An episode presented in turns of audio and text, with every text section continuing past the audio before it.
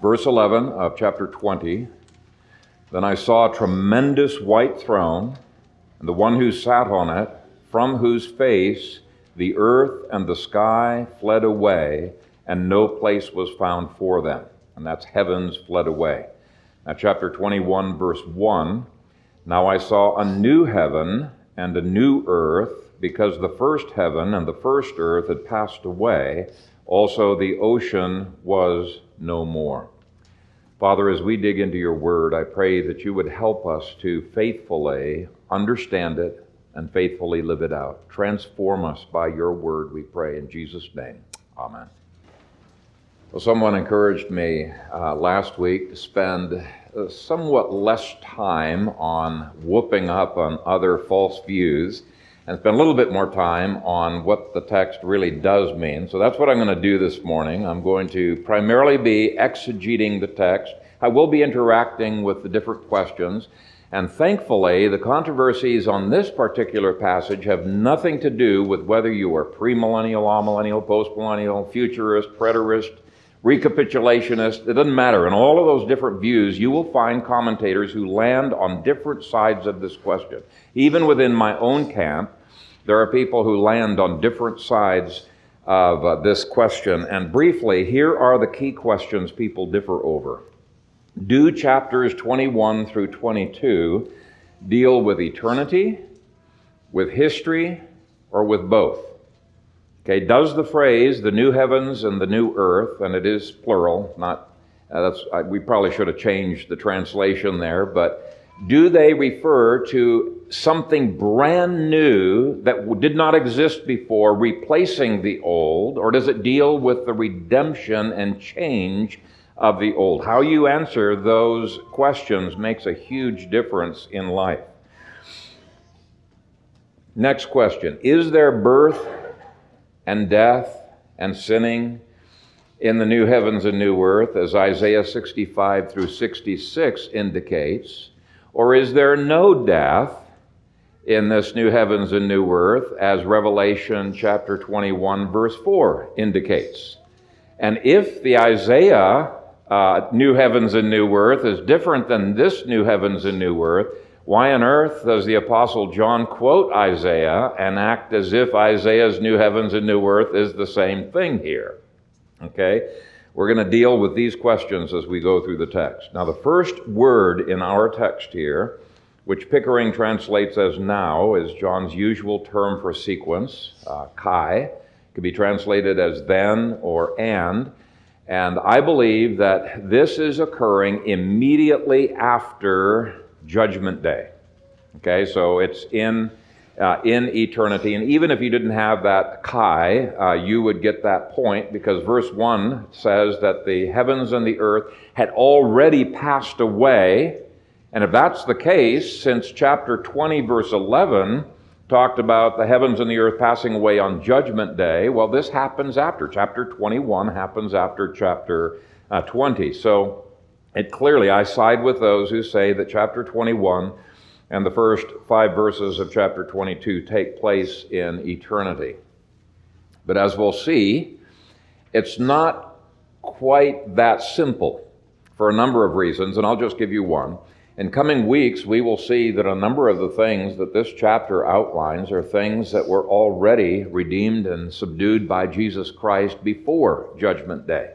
Not all of the things, but actually most of them. So even though the vision describes the eternal state of the new heavens and the new earth, it's important to, uh, for us to understand this is the final state of a long trajectory that has been happening uh, during history. And that is the only way you can reconcile this passage with the Isaiah 65 through 66 passage. Now, in coming weeks, we're going to be seeing that at least 10 aspects of the present millennium can be found in chapters 21 through 22 and even found in uh, even found more pronouncedly in Isaiah 65 through 66. Some of the things in the Isaiah passage absolutely cannot happen in eternity, such as moms giving birth to new babies. Clearly, it says that happens in the new heavens and new earth of Isaiah 65 and 66. And people sinning. That can't be in eternity. And people dying. That can't be in eternity. And so those can only happen in eternity. Now, I'll be clear, those things are not mentioned in Revelation 21 through 22, but they are in the Isaiah passage, and it's one of the reasons why some commentators believe that all of Revelation 21 through 22 refers to history, to the time of the millennium. After all, the Isaiah passage forms the background. Revelation quotes Isaiah, okay? So they say, that it must refer to history, even though some of it may seem like it is eternity. Now, on the other hand, I can show you at least five things in this chapter that absolutely cannot happen in history. They cannot happen in history. They indicate eternity. For example, if you glance down to verse 4, it says that there will be no more death, sorrow, tears, or pain. And that is why some people insist that all of chapters 21 through 22 begins to happen in eternity. Now, I agree that it's an eternity, I just don't agree with them inserting the word begins. Okay, there's a difference between those. So, all commentators agree that there are some aspects of these chapters that seem to point to history, some aspects of it that seem to point to eternity, and that is what has made a third group of commentators confusingly say, well, it must be both then. It must be both history and eternity. But that actually does not solve the problem. And so, which is it? Eternity, history, or both? Well, the dilemma completely vanishes if you understand the postmillennial concept of gradualism. Gradualism, very, very important concept in eschatology. Colossians 1, verse 19, indicates that the purpose of Christ's reign right now is to redeem all things and reconcile all things to himself. So, in a very real sense, he is making all things new right now. How does he do it? Well, 1 Corinthians 5:17 says he starts by working in the individual. Let me read that for you. It says, "Therefore if anyone is in Christ, he is a new creation." Old things have passed away. Behold, all things have become new. So there is a radical entering into the new heavens and new earth every time a person is converted. He's a new creation. Old things have passed away. All things are beginning to become new in his life. But as time moves on, it moves from the individual to the corporate, and from the corporate to eventually the whole world as the world begins to become uh, Christianized. and um, 1 Corinthians 15, 25 through 28 indicates that every enemy except for death will successfully be subdued by his grace before the second coming. So that is why Revelation 20, verse 11b, places this massive change of all of this universe right in the middle of the discussion of the resurrection. Romans 8 is another passage that uh, indicates that the groaning that the very creation itself is experiencing because of Adam's sin, this groaning is going to be reconciled when? At the resurrection of our bodies. Those two belong together. You cannot separate them. So let me help you to see the trajectory of where we're going to go in this sermon here. And I'm going to outline some of the things that pass away on Judgment Day. According to both chapter 20, verse 11, and this verse, it has to include not only the, the, the, resurrection of our bodies, so death being conquered, but I believe it has to also deal with the death of stars being done away with.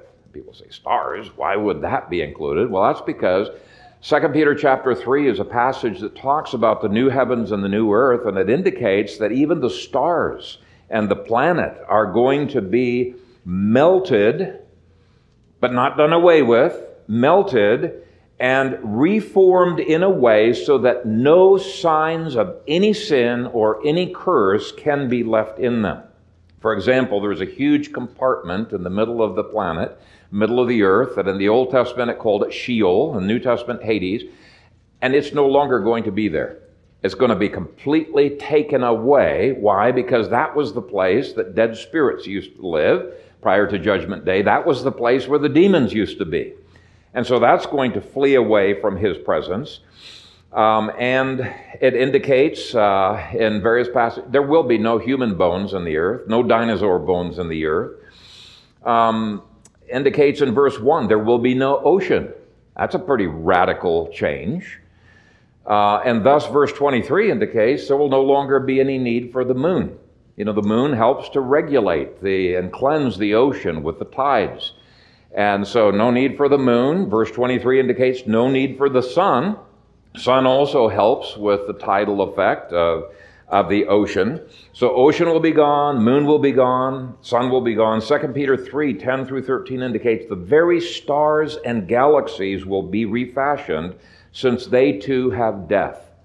And if you talk to astronomers and you read some of the, what they have published, they talk about dying stars or already dead stars and other effects of the curse that we can see in astronomy.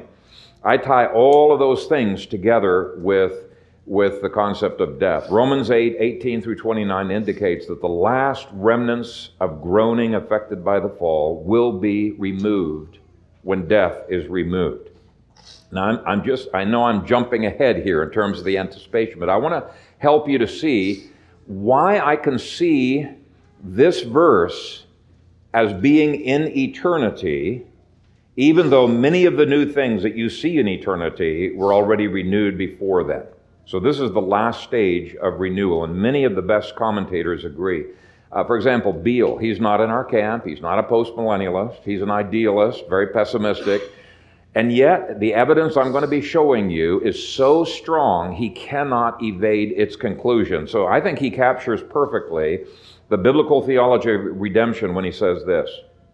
As seen in Revelation 3, verse 14, the Isaiah prophecy that stands behind Revelation 21 through 22, and he's referring to Isaiah 65 through 66. So the the Isaiah prophecy has been inaugurated in the death and resurrection of Christ in a more radical way than ever before. It has also been inaugurated through the church age as people believe in Christ and become a new creation. 2 Corinthians 5:17, 2 Corinthians 4:6, Galatians 6:15. Revelation 21 verse 1 asserts that the inaugurated Isaiah prophecy will be fulfilled consummately at some future time. So if you see the gradual renewal of all things as being at the heart of Isaiah 65 through 66, which is the background passage, you can see chapter 21 as being the final result. But if it's the final stage of renewal, then many of the things in this chapter had to have been fulfilled in history and have continued into eternity. I think that's the only way you can have both and uh, in this passage. It's looking at things that were renewed in history from the vantage point of eternity. Now, that interpretation perfectly reconciles Isaiah 65 to 66 with this passage, and I think it also gives incredible meaning to a lot of passages, like 1 Corinthians 15, verse 58, which at the end of a long chapter on the resurrection and of all things gradually being subdued to Christ till the last enemy, death, is subdued, it, it gives these encouraging words. Therefore, my beloved brethren, be steadfast, immovable, always abounding in the work of the Lord, knowing that your labor is not in vain in the Lord. Christ does not replace your labors or anything else in this world that he has redeemed. He finishes it on Judgment Day. Okay? Our labors and the rest of the things we have done will last into eternity. And that's why Revelation 14, verse 13 can say, Blessed are the dead who die in the Lord from now on. Yes, says the Spirit, that they may rest from their labors and their works follow them. Their works remain. So is this eternity? Yes. Uh, it comes immediately after Judgment Day, but it showcases much of what had already been accomplished by Christ's day before the final resurrection of chapter 20, which occurs at the second coming. Uh, next it says, Now I saw. John sees eternity while he is here in time. The I saw refers to a vision that he received in time in AD 66. Now, why is that important? Well, because it clues us into the fact that God interrupts his vision from time to time to explain what's going on right now while he's speaking to John. For example, if you take a look at verse 5, uh, verse 5 uses the present tense. It says, Then he, he who sat on the throne said, Take note, I make everything new. And he says to me, Write, because these things are true and faithful. Now, literally, it is, I am making all things new. Right now, I am making all things new. It's in the present tense while John is writing. So in AD 66, he was already in the process of making all things new. Now, we would expect that from Isaiah 65 through 66. And in verse 6, he says that coming to salvation, which you can't do in eternity, that's got to be done in history. Coming to Christ, coming to salvation, and drinking from the living waters is part of making all things new. And he says in verse 7 that overcoming in this life is part of that process. Well, if you're in eternity, you're not going to be overcoming anything. That's when it's all finished. Okay, so it's one of several clues on how to read what is going on in history and what's going on in eternity. So the vision is in history, the making of all things new is in history, the command to write the vision down is in history, death is the last enemy that is conquered in history. And this chapter shows that everything Christ redeemed in history will remain forever, yes, even into eternity. And nothing of that which is unredeemed can remain. He doesn't redeem Hades, so Hades has to flee away. For some reason, he doesn't redeem the moon. I don't know why, but he doesn't redeem the moon, so the moon has to flee away. And that concept of renewal is uh, reinforced by the next word in our text, new. Now, there are some people who think that um, God is completely replacing the first heaven and uh, first earth with something utterly unconnected to it, something brand new. And just reading the English, I can see why they would come to that conclusion. Uh, it does seem that way. But people from every school of eschatology have said that will absolutely contradict not only the meaning of the word new in this verse, but it contradicts a whole host of scriptures. The word new and new heavens and new earth indicates renewal, not replacement. There are two words for new in the Greek, neos and kainos, and the dictionary defines neos this way new, recent, new in relation to time, that which has recently come into existence or become present. Now, that is the word you would have expected to be used if this was a brand new universe that completely replaced the old universe in one day. But John deliberately uses the word kainos, which the dictionary defines as qualitatively new. Now, this is so important. We settle this before we get into the fun stuff of the, these chapters because how you interpret this verse is going to radically affect how you interpret the rest of Revelation. So, Big Kittel's dictionary distinguishes between the two words this way. Of the two most common words for new since the classical period, namely neos and kainos, the former, which is neos, signifies what was not there before, what has only just arisen or appeared. The latter, which is kainos, what is new and distinctive as compared with other things. So even his use of the word kainos indicates this is going to be a renewed heaven and earth. Now, why is that so important?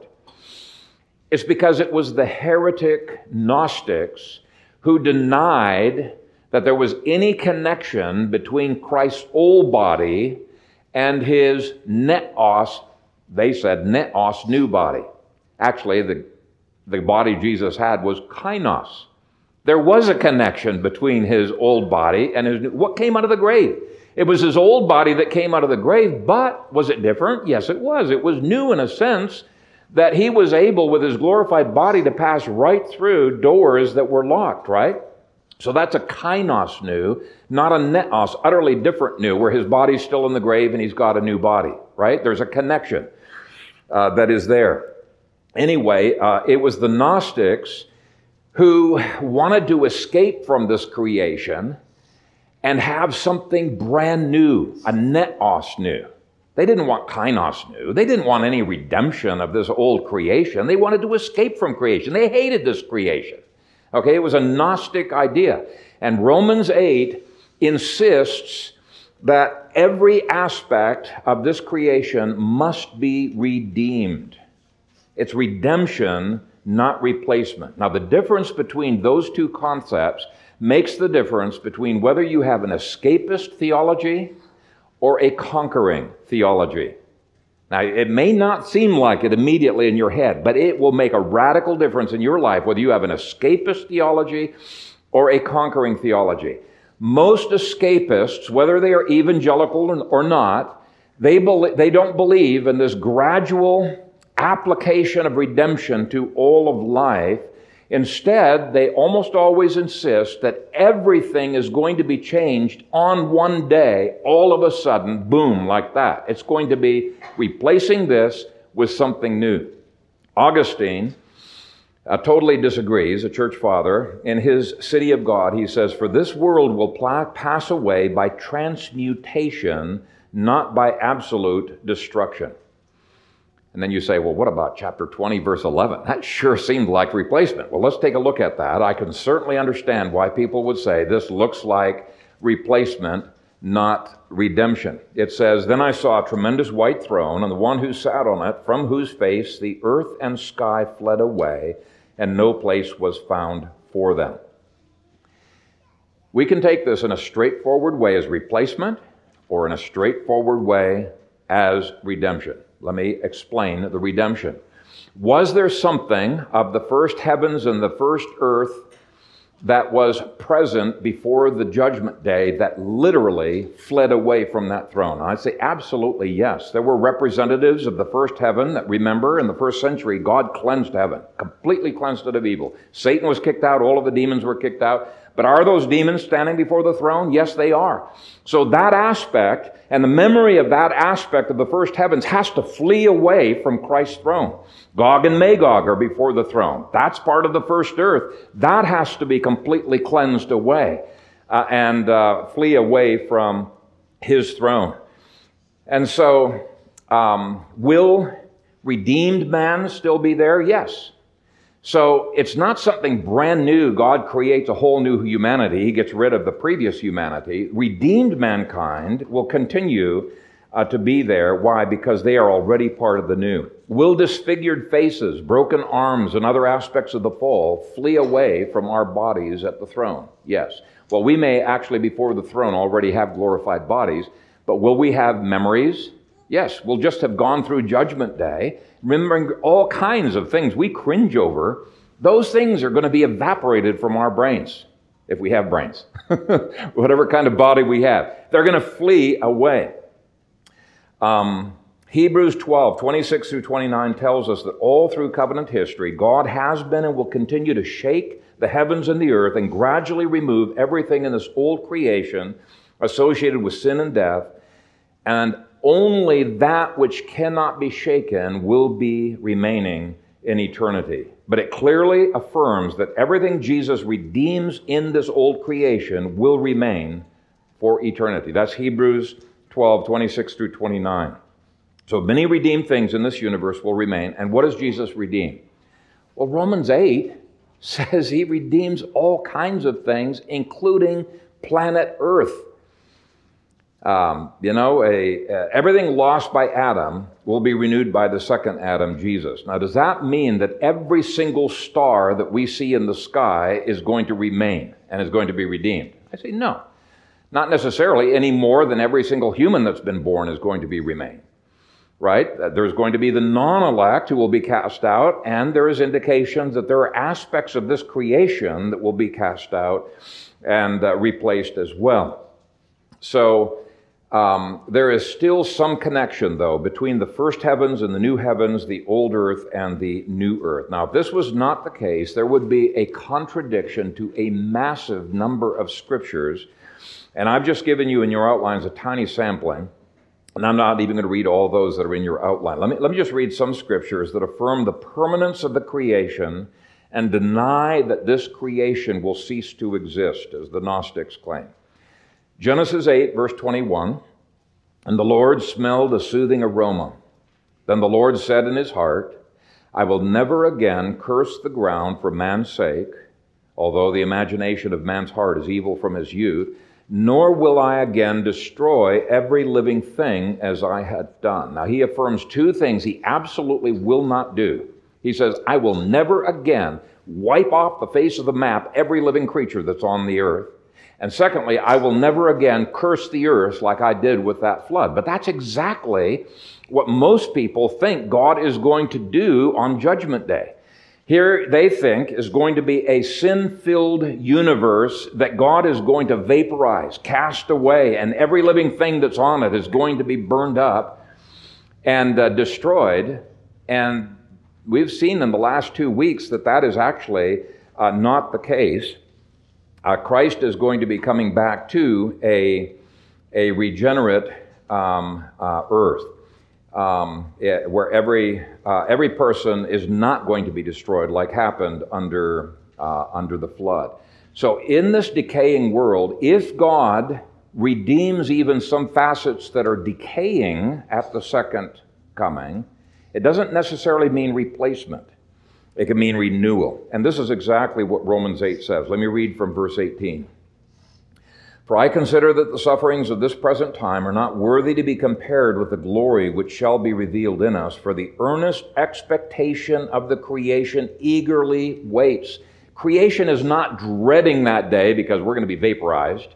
No, it's eagerly waiting for the second coming. Why? It says, um, reveal, uh, eagerly waits for the revealing of the sons of God, for the creation was subjected to futility, not willingly but because of him who subjected it in hope. So there's hope for creation, not an obliteration of creation. Verse 21 goes on. Because the creation itself also will be delivered from the bondage of corruption into the glorious liberty of the children of God. For we know that the whole creation groans and labors with birth pangs together until now. Not only that, but we also have the first fruits of the Spirit, even we ourselves groan within ourselves eagerly waiting for the adoption, the redemption of our body. For we were saved in this hope. But hope that is not is that is seen is not hope. For why does one still hope for what he sees? But if we hope for what we do not see, we eagerly wait for it with perseverance. So that is why there are physical aspects of earth and the heavens that can remain, while the sin cursed aspects flee away from God. Nothing of the sin cursed first heavens and earth will remain only that which is redeemed by Christ even has the right to be called new. Okay? Just like nothing in our life can remain, personally, except for that which he has redeemed, what he has made new. And by the way, we're going to suffer the same fire. We read from 1 Corinthians chapter 3 last week that uh, after Judgment Day, we're going to be purified with fire, and then there's going to remain only that which is good that's been produced by His grace. I'm going to go ahead and read that again. Now, if anyone builds on this foundation with gold, silver, precious stones, wood, hay, straw, each one's work will become clear, for the day will declare it, because it will be revealed by fire, and the fire will test each one's work of what sort it is. If anyone's work which he has built on it endures, he will receive a reward. If anyone's work is burned, he will suffer loss, but he himself will be saved, yet so as through fire. So, Judgment Day is actually going to be a purification, a glorification process of the saints, making everything from the first creation, including our memories of sin and painful events, to flee from that throne and leave us as glorified saints who are prepared to enjoy God fully. So, it's really a, it's, it's a blessing, not a curse. Anyway, let me read some other scriptures. Psalm 78, verse 69.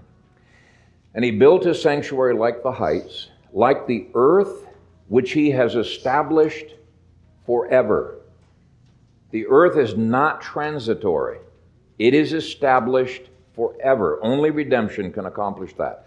Psalm 93, verse 1 The Lord reigns, he is clothed with majesty. The Lord is clothed, he has girded himself with strength. Surely the world is established so that it cannot be moved. So the fleeing away in chapter 20, verse 11, is possibly a metaphorical fleeing away of the last remnants of the heaven and the earth that have not yet been subdued under Christ's feet, allowing the rest to remain. On the other hand, at the end of this sermon, I'm going to be explaining how I really think it's literal. There's going to be a literal, you're actually going to see it with your own eyes, a fleeing away of all of these things, and I'll, I'll try to explain that. Psalm 96, verse 10. Say among the nations, the Lord reigns. Now, notice this next phrase The world also is firmly established, it shall not be moved. He shall judge the peoples righteously. Psalm 104, verse 5. You have laid the foundations of the earth so that it should not be moved forever. Psalm 148, verse 4. Praise him, you heavens of heavens, and you waters above the heavens. Let them praise the name of the Lord. For he commanded, and they were created. He also established them forever and ever. He made a decree which shall not pass away. Ecclesiastes 1 verse 4 One generation passes away and another generation comes, but the earth abides forever. Okay, let's go back to chapter 21, verse 1. This verse gives even more indications that it's a transformation, not an abandoning of the universe. It is, after all, called a renewal of heavens and earth. It's not something neos, in other words, a brand new planet. No, he's calling it something he used to call it. It's, it's still the earth. But there's something special about this earth. John no longer uses his normal words for this planet. This is not the Greek word oikumene, it's not the word cosmos. For the first time, John uses what he had re- reserved before to describe the land of Israel, the Greek word gais. He now uses it to describe the whole planet, the world. Somehow, it indicates that the land of Israel has expanded to fill the whole world. Jerusalem or Zion has expanded to fill the whole world. Now, later on in this chapter, he's going to make a big point about the merging of heaven and earth and filling of the world with Zion. And God had already anticipated this with his promise to Abraham. He had promised to Abraham that he would possess the land of Canaan, Palestine, basically. Yet Hebrews 11 says he never got it. So, was God unfaithful to his promise? And the conclusion of Scripture is oh no, God was not unfaithful to his promise because Palestine was simply a down payment of the whole world that he was going to receive. And if he receives the world, he receives the down payment of Palestine. But if it's a brand new world, there is no way that that promise could ever have been fulfilled, and God would have been unfaithful to his promise. Another argument in favor of the enduringness of this planet. Now, where do I get the idea that God's promise that that was just a down payment? Well, it's from Romans chapter 4, verse 13, where God gives his intention of giving this promise to Abraham. Romans 4:13 says for the promise that he would be the heir of the world that's the Greek word cosmos was not to Abraham or to his seed through the law, but through the righteousness of faith. Now, if that verse is true, then Gais has to become cosmos, okay, in, in, in eternity. God's intention was to give Abraham the world, and he gave Palestine to his descendants so that his descendants would know hey, God's still got to fulfill his promise to Abraham, uh, and you're getting the down payment that Abraham's going to get of the whole world to be inherited. So, really, this is the eschatological Gais. But even the word that's used for passed away has as one of its dictionary definitions this to discontinue as a condition or state. Well, what condition or state uh, has been discontinued? Well, it's the condition of being sin cursed. Of course, we'll see in a moment that the removal of sin and the effects of sin and every memory of sin and death will make for some very radical changes uh, on that day. But the word passed away does not need to mean replacement, it can mean to discontinue as a condition or state. Now, just by way of comparison, consider where we have become new creations. 2 Corinthians 5 16 through 19. Actually, I'll compare three things here. 2 Corinthians 5, 16 through 19, he shows the old and the new in Jesus, the old and the new in every convert to Christianity, and the old and the new in the world. Let me read that. Even though we have known Christ according to the flesh, yet now we know him thus no longer. Therefore, if anyone is in Christ, he is a new creation. Old things have passed away. Behold, all things have become new. Now, all things are of God, who has reconciled us to himself through Jesus Christ and has given us the ministry of reconciliation. That is, that God was in Christ, reconciling the world to himself, not imputing their trespasses to them, and has committed to us the word of reconciliation. Now, let's consider each of those three. Christ received a new body, but was it still related to the old body? Yes, it was. We talked about that earlier. The old body came out of the grave, but it's kainos new. It now has powers it did not have before. And when Phil Kayser got converted at age 18, was he still Phil Kayser? Well, yes, in a sense, he was still Phil Kayser, but he was also a new creation. Old things had passed away, all things were becoming new. Galatians 6:15 indicates when we get converted, we're ushered into the new creation that is progressively expanding as the kingdom of heaven invades earth and changes earth. Every single day without exception, the new creation is expanding when new people get converted.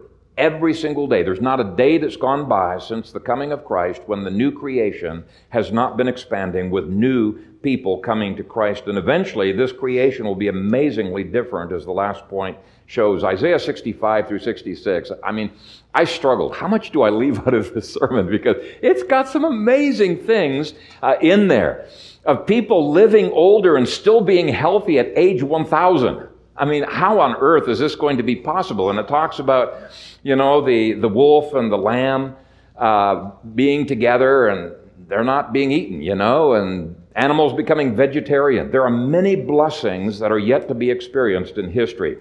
But despite all those changes that will already have happened in history, there will still be a lot that needs changing on Judgment Day. So both the progressive and the ultimate transformation of the universe will be radical. First, it will be radical in that there will be a total absence of all sin in eternity. Verse 8 indicates that the cowardly and unbelieving and sinners and abominable and murderers and fornicators and sorcerers and idolaters and all who are false will eventually have no place in this creation. They're going to be cast out, right? They will be one of the things that will flee from Christ's throne so that no place can be found for them in the universe anymore. Why?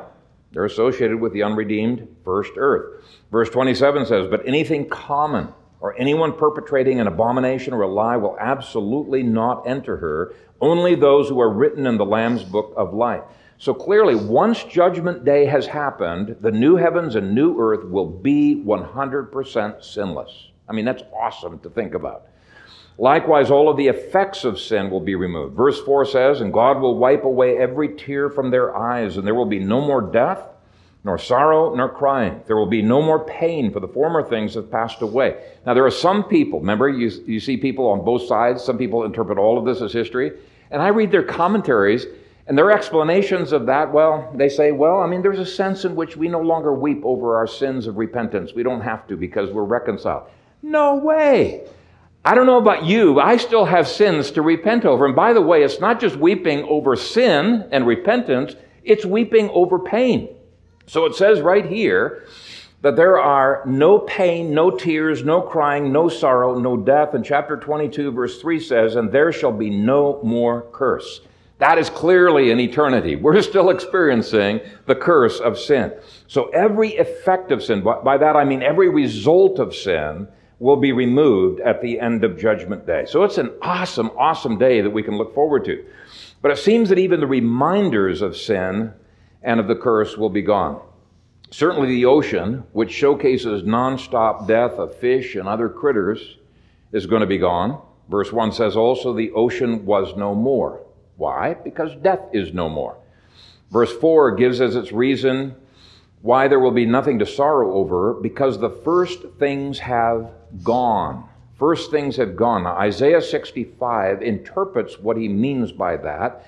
It doesn't mean everything in the old uh, previous world is gone, that will be forgotten, but only the sin cursed things. Here's what Isaiah 65, 16 and 17 says Because the former troubles are forgotten, and because they are hidden, from my eyes. For behold, I create new heavens and a new earth, and the former things shall not be remembered or come to mind. What are the former things we will not have in our heads any longer? It's the former troubles that are forgotten. After the embarrassment of Judgment Day, and it's all finished, God will wipe away every memory of sin that you have ever committed, everything that you cringe over, every painful memory. There will be no more memory of sin and the curses of sin, but the memories of what has been redeemed by Christ will certainly make it into eternity because Hebrews 12 says everything redeemed must remain. So we will have some memories. How God sorts that all out in our brains, I don't know, but He's omnipotent and omniscient. He can do it. Uh, as we'll see in coming weeks, this view of Revelation 21, verse 1, resolves every tension that you find in commentaries in, this, in these chapters. It also gives incredible motivation to produce those things by Christ's grace that will remain so that they will last into eternity. Now, of course, Isaiah indicates hey, there's going to be an amelioration of the curse, amelioration of a disease, amelioration of death, but not the conquering of death. That's got to wait till the last day of uh, history. But if you read Isaiah 65 through 66 sometime, you'll see that it prophesies a time in history, as I mentioned, where people will live to be a thousand years old and uh, still be healthy. And I imagine a lot of genetic studies need to take place before that can happen. By the way, there's just a, a handful of geneticists nowadays that have re- recently discovered they think our genes within two or three generations uh, will enable their genetic therapies and whatnot will enable us to live to be a thousand years old. Uh, one of these uh, dudes, he's actually a, a biomedical uh, gerontologist, Aubrey de Grey, thinks somebody is born already who might live to be a thousand years old. I'm very skeptical of that. And other geneticists are skeptical too. They say, wow, it's probably a long ways off, but it's in the code. It's, it's there. And here's the point Isaiah guarantees it's going to happen at some point. Okay? Living to be a thousand years old. Um, the same passage in Isaiah promises that there's coming a time when moms will never have stillborn children and moms will never give birth to non elect children. Just unbelievable. It prophesies a time when the wolf and the lamb will feed together, when lions will be vegetarian. Isaiah 11, verse 8, prophesies that vipers will no longer be poisonous and they can play with your babies in the crib and your babies won't get hurt. I mean, it's just going to be incredible the changes that God's grace is doing when? In history. Remember, every enemy put under his feet except for the last enemy, death, and that happens in history, but on the last day at his second coming. Now, I do want to distinguish my view from the view that some postmillennialists have. Some postmillennialists deny that uh, the earth and the universe will be renovated by fire. Uh, they just see a smooth transition from history into eternity where you really don't notice much of a change. But there seems to a change. There seems to be a very pronounced transition that will happen on Judgment Day that includes earth and heaven melting with fire. Now, I'm not super dogmatic on this, but I'm pretty strongly convinced it would take an awful lot to convince me otherwise. so I want to briefly make this clarification. Let me read you some sample scriptures that still convince me there will be a renovation of everything by fire. First of all, a background verse. Psalm 102, 25 to 26.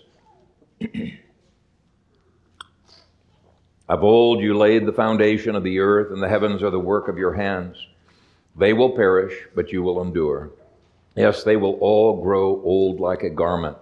Like a cloak, you will change them, and they will be changed. Now, the second law of thermodynamics is at work in our universe, and eventually the sun and the stars will grow old.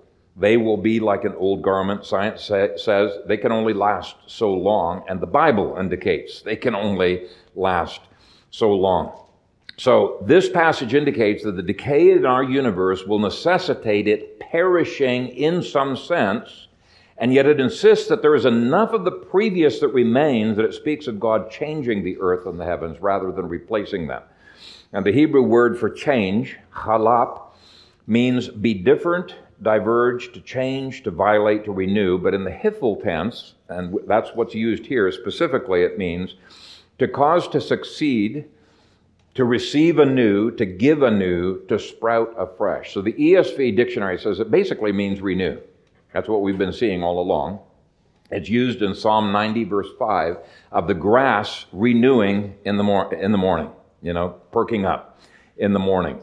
And so, really, it's a blessing, it's a renewal, it's uh, not a curse. And many scriptures seem to indicate that this blessed renewal will happen by fire. 2 Peter 3, verse 10 says, But the day of the Lord will come as a thief in the night, in which the heavens will pass away with a great noise, and the elements will melt with fervent heat. both the earth and the works that are in it will be burned up.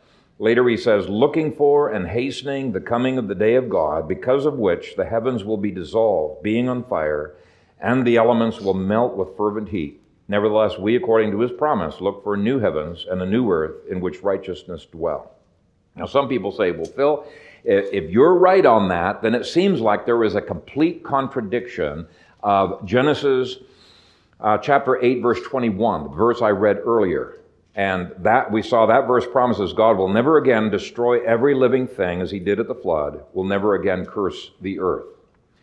And so I would point out three things that I say, no, there's no contradiction whatsoever. First of all, this destruction by fire happens after we are given resurrection bodies. So our resurrection bodies are not going to be destroyed. Fire cannot harm them.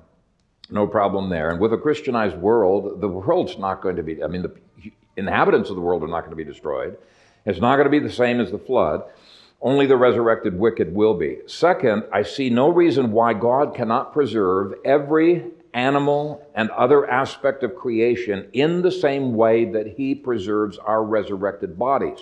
Who knows? He might even transform some of the animals that are living, that are alive at His second coming, and glorify them. We don't know. Uh, scripture seems to indicate that there's going to be animals in the new heavens and the new earth, but they appear to have glorified bodies. And that's the third point. The fire comes to bless, not to curse. It renovates, it does not destroy. Now, I kind of imagine the fire that we talked about from 1 Corinthians 3 that's going to purify us, right? I kind of imagine uh, as our hay, wood, and stubble gets purified that we're going to be standing there amazed as the earth gives way beneath our feet and we become enveloped in fire and we emerge from it shortly thereafter completely unscathed, unharmed with every sinful memory, every vestige of the sin cursed life purged away. It's not going to be a time of terror for us because remember, Judgment Day is already finished. All of our judgments that I talked about last week. And we are going to have the sheer delight of being wrapped up in our consuming God of fire without getting hurt. It's not a negative judgment. It's not a curse like the flood was. It's a blessing and a renewal. So, for those three reasons, I think there is no contradiction. And he's going to do all of that near the end of Judgment Day. It appears that everything will dissolve and reconstitute fairly rapidly. And people say, that's impossible. You know, with all the trillions of stars out there. Hey, take Genesis 1 literally. God spoke these things into existence. There is no reason why God cannot reconstitute them with the same word of His power in a very short uh, period of time. But it would be utterly inappropriate for the bones, idols, and other artifacts of sin and rebellion that remain buried in the earth to make it into eternity. All that is connected with sin, curse, and death must flee away from Christ's throne, and only that which is redeemed can remain. And that's another reason why I think it has to be renovated by fire. Now, some of you have very imaginative brains. You can picture things in your head. So I want you to picture this universe and every individual standing before the throne. And after judgment is finished, you see streaks of black peeling away from our bodies as the memories of sin are, are, are, are, dealt with and they're fleeing away from his throne.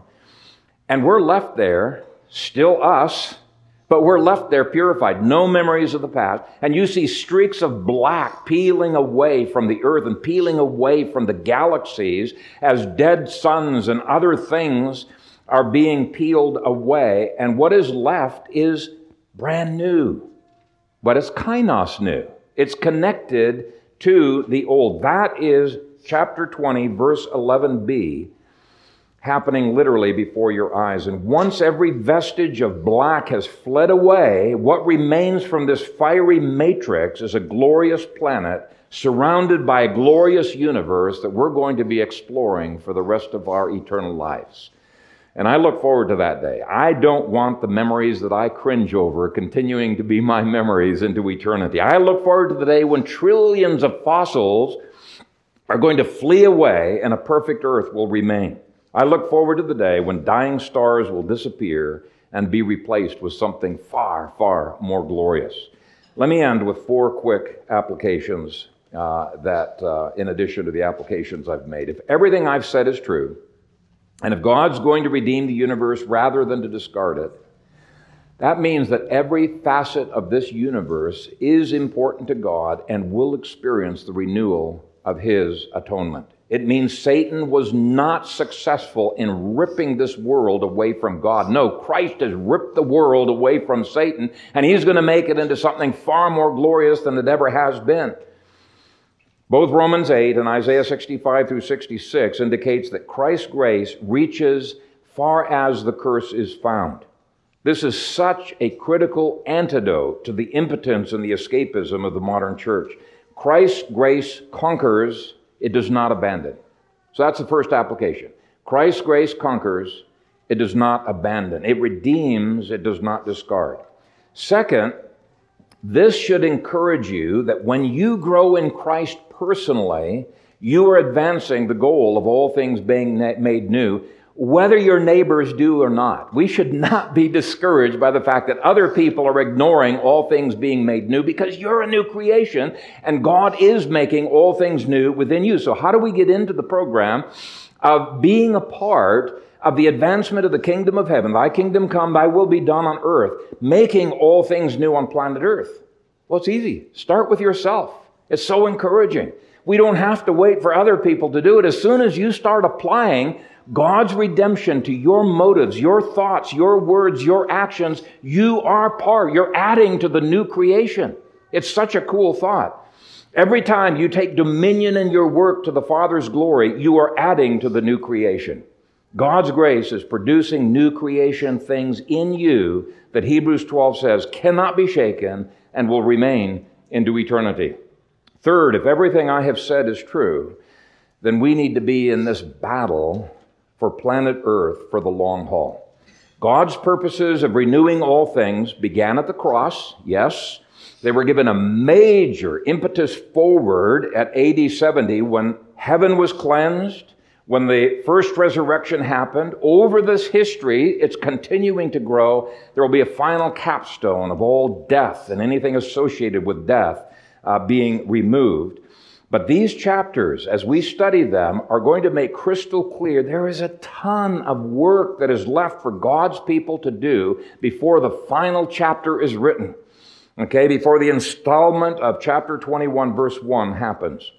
Though we will not see death conquered in history, we can certainly advance the length of life advance health and medicine, advance our dominion over animals and birds and insects, and develop new technologies. I'm all about technology. I think Bible commands it. Though not all of the effects of the curse will be removed, we should take joy, great joy, in ameliorating the effects of the curse as we're able to do it by God's grace. So let's be in this for the long haul. Let's be passionate about taking dominion. And then, fourth, I hope these chapters give you a vision of the glorious future that God has for us on planet Earth. And uh, most of that glorious vision I'm going to reserve for my exposition of the remainder of these chapters. But even what we've seen today ought to be an encouragement of the comprehensive nature of God's covenant of grace. May it encourage us that our labors in the Lord are not in vain. Everything we do has the potential of advancing the all things new aspect of the good news. May it be so, Lord Jesus. Amen. Father, we thank you for your word. We thank you for the encouragement that it gives. We thank you that Christ will indeed win the victory, that uh, there is an advancement of that victory even now as Christ builds his church and as of the advancement of his kingdom, the growth of his kingdom and of peace, there will be no end. Father, we want to be a part of that. We want to get on board as foot soldiers of that kingdom. We want to be sold out in our lives. And so I pray that whether it's dealing with our inward uh, motives, thoughts, our outward actions and words, that we would be part of this new creation, this making of all things new that you have ordained for us. Give us a holy excitement, a holy faith, a holy hope uh, Father, that the world could not crush and that others could not stamp out of us. Help us, Father, to break through and see the supernatural uh, in our lives and in our families. And we pray this in the strong name of Jesus. Amen.